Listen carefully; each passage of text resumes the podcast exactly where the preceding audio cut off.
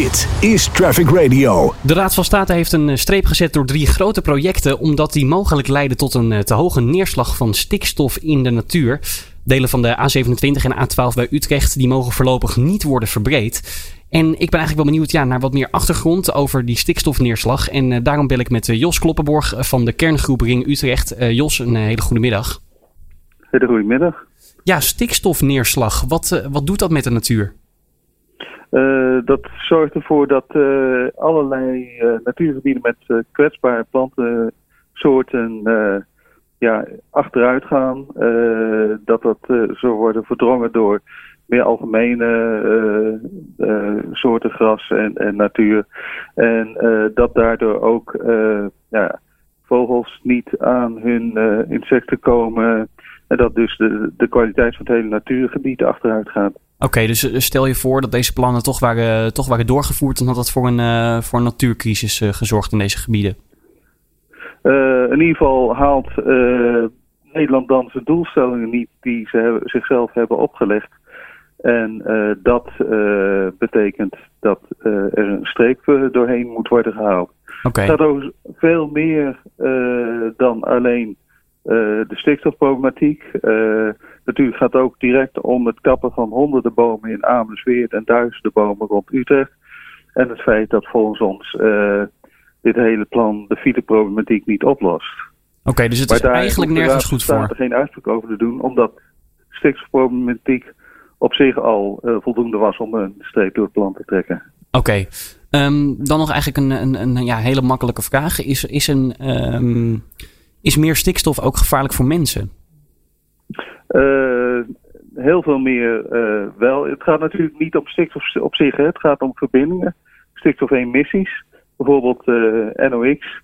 En dat is ook slecht voor mensen. Dat heeft dat, maar dat speelt dan allemaal binnen het kader van luchtkwaliteitsprogramma's. En ook daar heeft Europa op een gegeven moment gezegd van ja, Nederland voldoet daar niet aan. En daar moeten jullie ook een inhaalslag over maken. En er moet nu een nieuw plan komen. Um, heb jij enig idee hoe dat eruit gaat zien? Of wat, uh, wat de minister kan doen? Uh, we zijn heel benieuwd wat de minister wil doen. Maar ik denk het heel belangrijk is dat er nu gewoon fris naar de beste oplossing op dit moment moet worden gekeken. Dan moet je denk ik niet alleen kijken naar asfalt, maar ook naar juist een enorme slag maken op het gebied van openbaar vervoer en fietsen in de heel snel groeiende regio Utrecht. Uh, wij hebben zelf een onderzoek laten doen hoe bijvoorbeeld een verbreding kan binnen de bestaande bak van Amelisweert. Uh, dus zonder aantasting van de natuur en dat is een onderzoek heeft aangetoond dat dat allemaal uh, voldoet aan normen van doorstroming en verkeersveiligheid. En uh, we denken dat dat een element kan zijn in een totaaloplossing die wel heel hard nodig is voor de Utrechtse regio. En wat is nou eigenlijk de oorzaak dat dit plan uiteindelijk toch zo ver is gekomen? Want ik zie bijvoorbeeld dat uh, Milieudefensie, die was hier ook helemaal niet blij mee. Hoe kan zo'n plan dan toch uiteindelijk op de tafel komen bij de minister? Um, ja, de oorsprong ligt eigenlijk heel ver terug. Het is eigenlijk een plan dat, dat begint in 2005. Op het moment dat uh, het Rijk zegt van nou we gaan 3,5 miljard aan Gronings gasgeld besteden aan de infrastructuur in de Randstad. En dat, betekent dat er eerst geld was en daarna een plan kon worden bedacht. Meestal is de volgorde omgekeerd. En daarom zijn ze ook met dit wat overtrokken plan gekomen. Ik denk dat het nu tijd is om gewoon een realistisch plan te maken dat veel minder duur is en tegelijkertijd waarmee je geld overhoudt voor andere nuttige dingen. Nou, dat lijkt me ook heel goed. Uh, we gaan daar uh, rustig, uh, rustig op wachten. Um, heb jij enig idee hoe lang dat, hoe lang dat gaat duren voordat er zo'n nieuw plan ligt? Want dat ja, zal ongetwijfeld wat tijd in beslag nemen. Ja.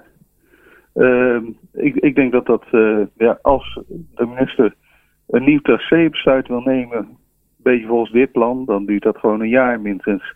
En dan krijgen we daar allerlei procedures. De minister kan zichzelf wat makkelijker maken door gewoon met veel minder ingrijpende plannen te komen.